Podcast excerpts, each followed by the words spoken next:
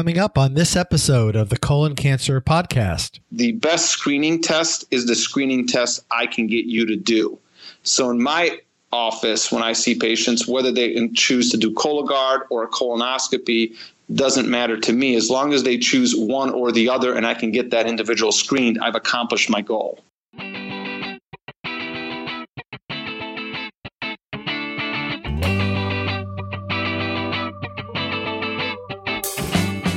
Welcome to the Colon Cancer Podcast, stories of struggle, hope, and survival in the face of colorectal cancer. I'm Lee Silverstein.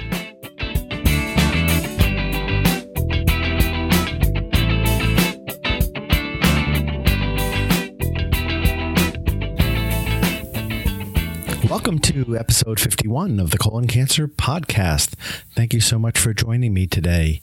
Before I get to this week's guest, a little update on events taking place around the country in the colon cancer community. Looks like we have a lot of opportunities for you to get out and move, to walk, to run, whatever works best for you. Coming up this Saturday, October the 8th, for the folks in and around the Peoria area, is the Colon Cancer Alliance next stop for the Undie Run Walk, taking place again Saturday, October the 8th at 9 a.m. at Riverfront Gateway Building in Peoria.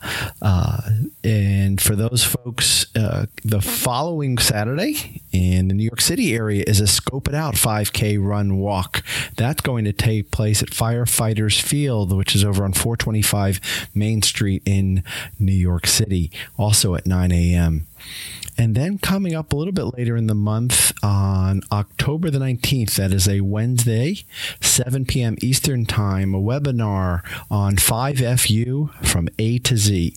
What you may not know about 5FU, the very widely used chemotherapy drug for colon cancer, what you may not know about 5FU may surprise you. 5FU has been around for more than 40 years in the cancer arena, and yet there remains much for patients to learn about this colorectal cancer workhorse. So to learn more, join us for the webinar about 5FU. Again, that's on Wednesday, October the 19th. 7 p.m. Eastern Time. Information and the opportunity to register can be found on the Colon Cancer Alliance website at ccalliance.org. Also coming up on October the 20th is the Blue Hope Bash, and this is taking place at the Fairmont Georgetown in the Washington, D.C. area. Dinner, presentation, a wonderful upscale event to benefit the Colon Cancer Alliance. Again, this is taking place on October the 20th from 7 p.m. to 10 p.m. Eastern Time. And then going back to Undie events, we move on later in the month on Saturday, October the 22nd in Phoenix. All of our wonderful friends in the Arizona chapter are going to be out in full force, I know, at 9 a.m. at State Capitol District in Phoenix, Arizona at 9 a.m. Saturday, October 22nd for their Undie Run Walk. And then a week later, we come back to the East Coast and we hit up the good folks down in the Atlanta area, October 29th, 9 a.m. to 10:30, the Atlanta Undie Run Walk. That takes place at John Howell Park. And those are the events coming up for the month of October.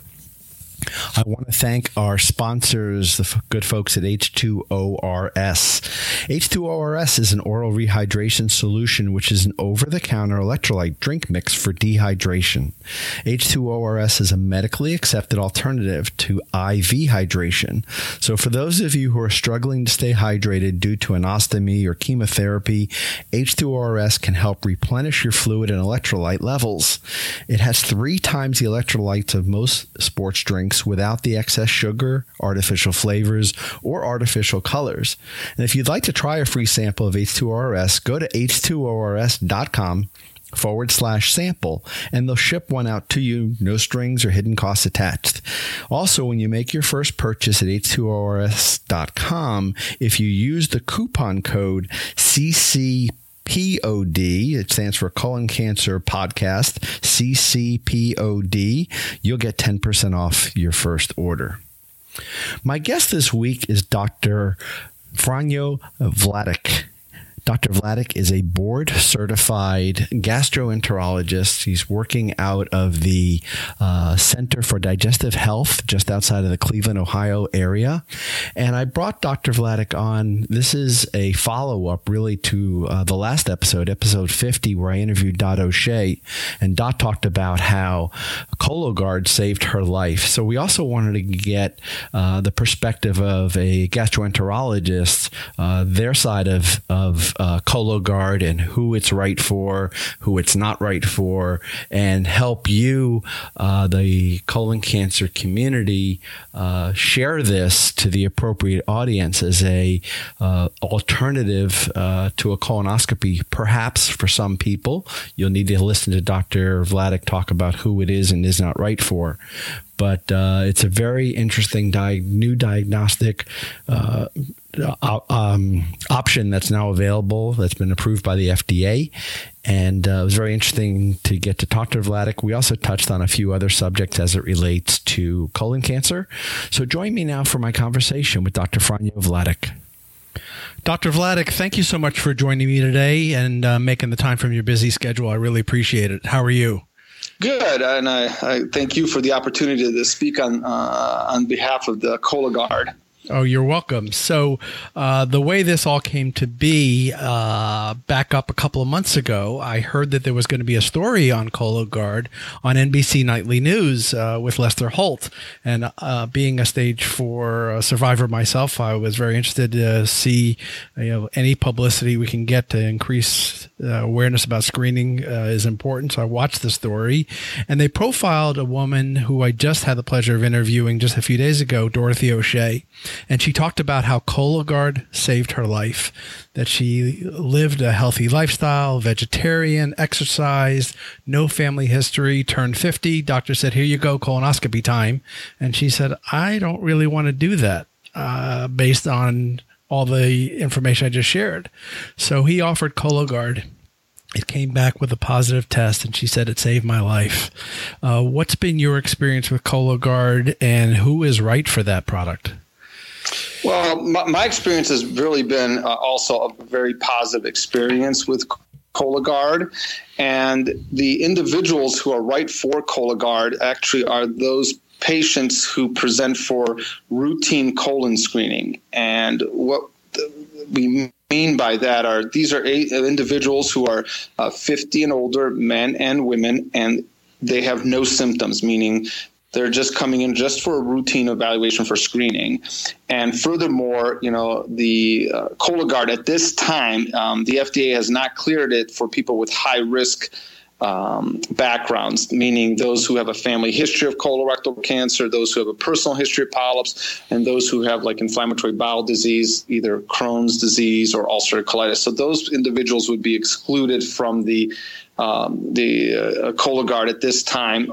In the future, we'll see what happens with that. But for now, those are the individual excludes. So it's basically asymptomatic individuals, 50 and older, men and women that it's recommended for. Do they also recommend not including people in the immediate family who have shown a history of colon cancer? That's the family history. So it's the first degree relative. So whether it's a sibling, mother, father, and the significance of a first degree relative would be that individual that is 60 years or less. If you have a first degree relative that's above that age limit, you're considered average risk. It's only 60 years and older and a family member that's considered at high risk, and that would exclude you. That's good to know, because being involved in the Colon Cancer Alliance, particularly their very active Facebook group called Blue Hope Nation, I see so many stories of survivors saying, I'm struggling getting family members to get screened. So as long as it's not an immediate family member, from what I'm understanding from you, if it's a cousin or a little bit further a distant relative, as long as they meet the guidelines, Cologuard could be an option for them. Exactly. And it's the key word that you used there, it's an option. I mean, what I like about it is, there's no one specific test that's perfect. And the best example I can give is, as I tell my patients, the best screening test is the screening test I can get you to do. So in my office, when I see patients, whether they choose to do Cologuard or a colonoscopy doesn't matter to me. As long as they choose one or the other and I can get that individual screened, I've accomplished my goal. And what are the latest statistics as far as the success rate of the test? Well, I mean, before they even got the indication approved, meaning by the FDA, and which is the Food Drug Administration, and the CMS, which is the one that governs the Medicare, those two body agencies had to have all the data submitted by Cologuard. And Cologuard did do a study, and they were able to also have it nicely published in the New England Journal of Medicine as well. And that showed basically that the rate of Cologuard finding, meaning those patients who had a negative colonoscopy who did not need a biopsy, the specificity of Cologuard was 90%. So it correlated with that colonoscopy finding 90% of the time. And so consequently, that is a very good test outcome with regards to that. With regards to what does it look for, the key thing here with Cologuard is there's two things that it looks for. One is it does still look for the blood component. So it will look to see if there's blood in the stools, just like any other stool testing does. And then the other thing it looks for is the characteristics of these DNA biomarkers for either colon cancer or colon polyps. And patients sometimes will ask me, well, how do we know that there's a sufficient sample? Well, they also look to make sure that there's a normal amount of DNA biomarkers in there as well. And if there isn't, that is, if there's an insufficient, the company will then ask for a redo of the Cologuard testing. And what's nice about the redo is the patient is not charged an additional fee because they're redoing it. You only get charged one fee. So that's the key thing that, that allows this test to be as sensitive and specific to comparability to the diagnostic colonoscopy as well. And then take us through, should someone use Cologuard and the test comes back positive, where do they go from there? Yeah. So the question I get asked by patients is when I do have a positive result, they ask me, what does this mean? So when you look at the data on Cologuard, what does a positive test mean? So then that individual who gets a positive test will undergo further follow-up testing with a colonoscopy, which is the indication. So anybody who has a positive Cologuard then merits a colonoscopy. And if you look at the data that was published in the New England Journal of Medicine in 2014, those patients who had a positive and then underwent a colonoscopy, 45% of those had a negative finding, meaning the colonoscopy was negative. 31% had what we call a non-advanced adenoma or polyp that it was present. There was a polyp, but it was not of a type of advanced one, meaning it was less than 1 centimeter in size. It did not have any what we call dysplastic cells. And then another 20% had advanced adenomas, and that could be either large polyp 1 centimeter or higher, or dysplasia, which is abnormal cells, meaning really close to the next step of forming colon cancer. And only 3.7% actually had colon cancer. But you have to remember, we're doing Cologuard in people who are asymptomatic, have no symptoms. So consequently, that percentage is pretty acceptable, meaning that's what you're going to see, about 3.7% cancer detection. The other flip side is, patients will ask me, when I have a negative test, how certain can I be that there is no colon cancer present? And in that same New England Journal of Medicine, those who had a negative a Cologuard test and then underwent a colonoscopy, there was only 0.06% cancer detected. Basically meaning that if you have a negative result, the chance of having colon cancer is colon cancer is 99.94% of being negative. There's no colon cancer. I'll take those odds. Yeah. And so basically, you also have to compare it. And I think when I have these conversations with patients, people tend to forget when we do a colonoscopy. And if you look at the literature, there is a miss rate, meaning when you have a colonoscopy, there is a percentage of polyps or cancers that are missed with a colonoscopy. And it's no fault of the gastroenterologist, meaning they do a thorough job, but there are folds in the colon. And when you're doing a colonoscopy, the colon does not stop moving. You're your colon still has the motility. So there's a chance that they can miss something, gastroenterologists. And the literature reports that at 5%. So even when you're doing a colonoscopy, there's a chance of missing a colon polyp or colon cancer at 5%. And same with the negative test results of Cologuard, which is I gave you the percentage of missing cancer. When it's a negative test, it's a 0.06. But it can miss a polyp, which is an advanced polyp, meaning advanced, meaning larger size, 5%. So if you compare Cologuard and colonoscopy, you're at the same percentage, 5% of a chance of missing it. And so both tests are very equal in colon screening. Interesting. What are your thoughts? What's your reaction, I guess you should say, to the publicity and the advertising that Cologuard is? Is it your hope and expectation that it's going to impact the screening rates?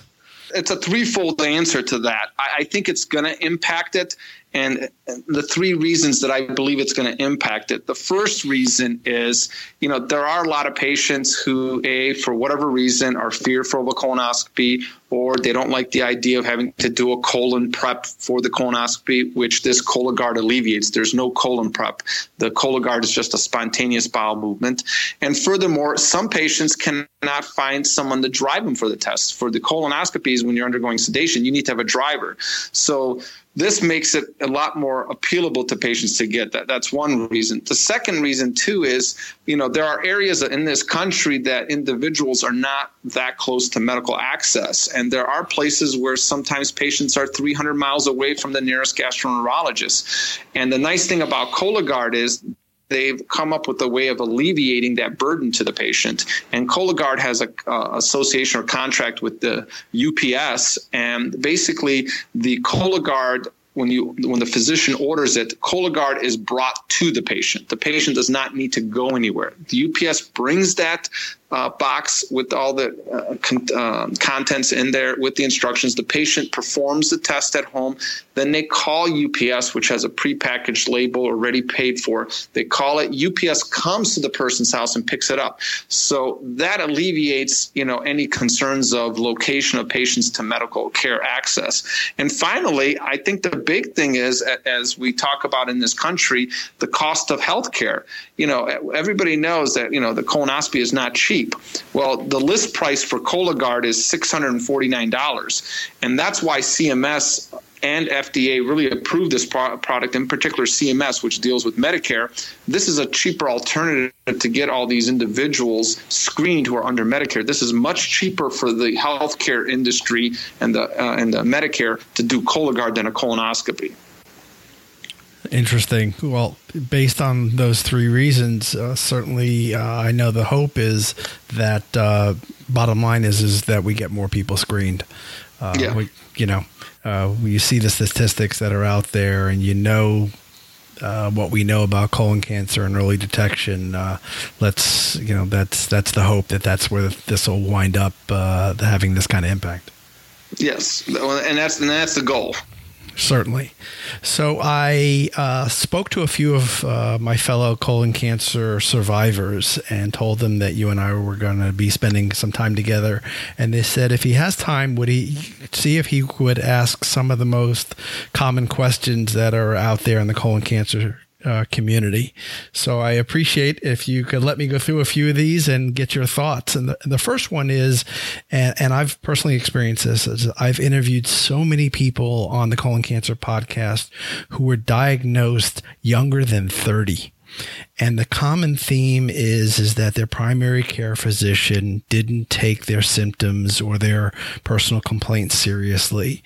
Are you seeing anything happening out in the medical community to enhance education around young onset colorectal cancer? Well, I think, you know, with regards to taking, you know, the patient's symptoms serious, you know, unfortunately, you know, that is something that regardless of colon cancer in general, for any symptoms that patients present with, the physician needs to be aware of what the alarm symptoms are. And what I mean by that is, in particular with GI symptoms, especially in young patients, you know, I always like to tell people if there's blood in the stools you're seeing, you have unintentional weight loss, loss, you have abdominal pain that in particular wakes you up during the night, and you have this recent change in bowel habits from your baseline, whichever way it may be, but it's a change for you from your baseline. I really believe those individual patients merit an evaluation, and it doesn't have to be that per se they have colon cancer. Other conditions, in particular in young people, you have to really consider inflammatory bowel disease like Crohn's disease and ulcerative colitis. So in my practice, even if they're young and they have any of those alarm symptoms that I mentioned previously, I recommend to those patients to get an endoscopy evaluation for further investigation before we attribute it to saying it's nothing to worry about or it's benign. You don't have to be concerned about it. So that's how I practice, and I try to get that out in the community with the primary care doctors as well. I see. What are your thoughts on the impact of both diet and exercise in the prevention of colon cancer as well as post-diagnosis? Well, there are articles published with regards to when you look at the obesity epidemic and the risks with obesity. And one of the things that's listed with obesity is that the individuals who have obesity are at increase for cancers. And it's not per se just colon cancer, but in general cancers. So there is a part in play that diet and exercise, are important. And that's just extrapolating the data from the obesity data that's out there. And so consequently, I think that is important. And with regards to specifically what diet, is there a specific diet that's out there, whether it's the Mediterranean diet, whether it's a celiac type diet, or any of those? I don't know if we have any definite data that can diet program is better than another one. But I do think a healthy lifestyle, including a healthy diet, eating a balanced, group of foods and exercise do benefit the individual in general. And then the last question that comes up is those folks who have had to have an anterior resection. As you know, there's a lot of post-surgical, I guess they actually refer to it as low anterior resection syndrome. Anything that you're aware of that has been found to help people that are dealing with that? Oh, that's one of those that I think not only for the surgeons, in particular colorectal surgeons and the GI doctors, it's a tough one to take care of patients. And as much as it may be frustrating for the patient, I can say that it's also equally frustrating for the physician trying to take care of those patients. It's difficult, unfortunately. Well, Dr. Vladeck, I really appreciate you taking the time from your busy schedule to talk with me. I know that those who follow the Colon Cancer Podcast also appreciate you sharing this information with the community. Thanks for spending the time, and I appreciate it, and we want to wish you well. I know, and I'd like to thank you guys for giving me that opportunity. Terrific. It's our pleasure. You take care. You too.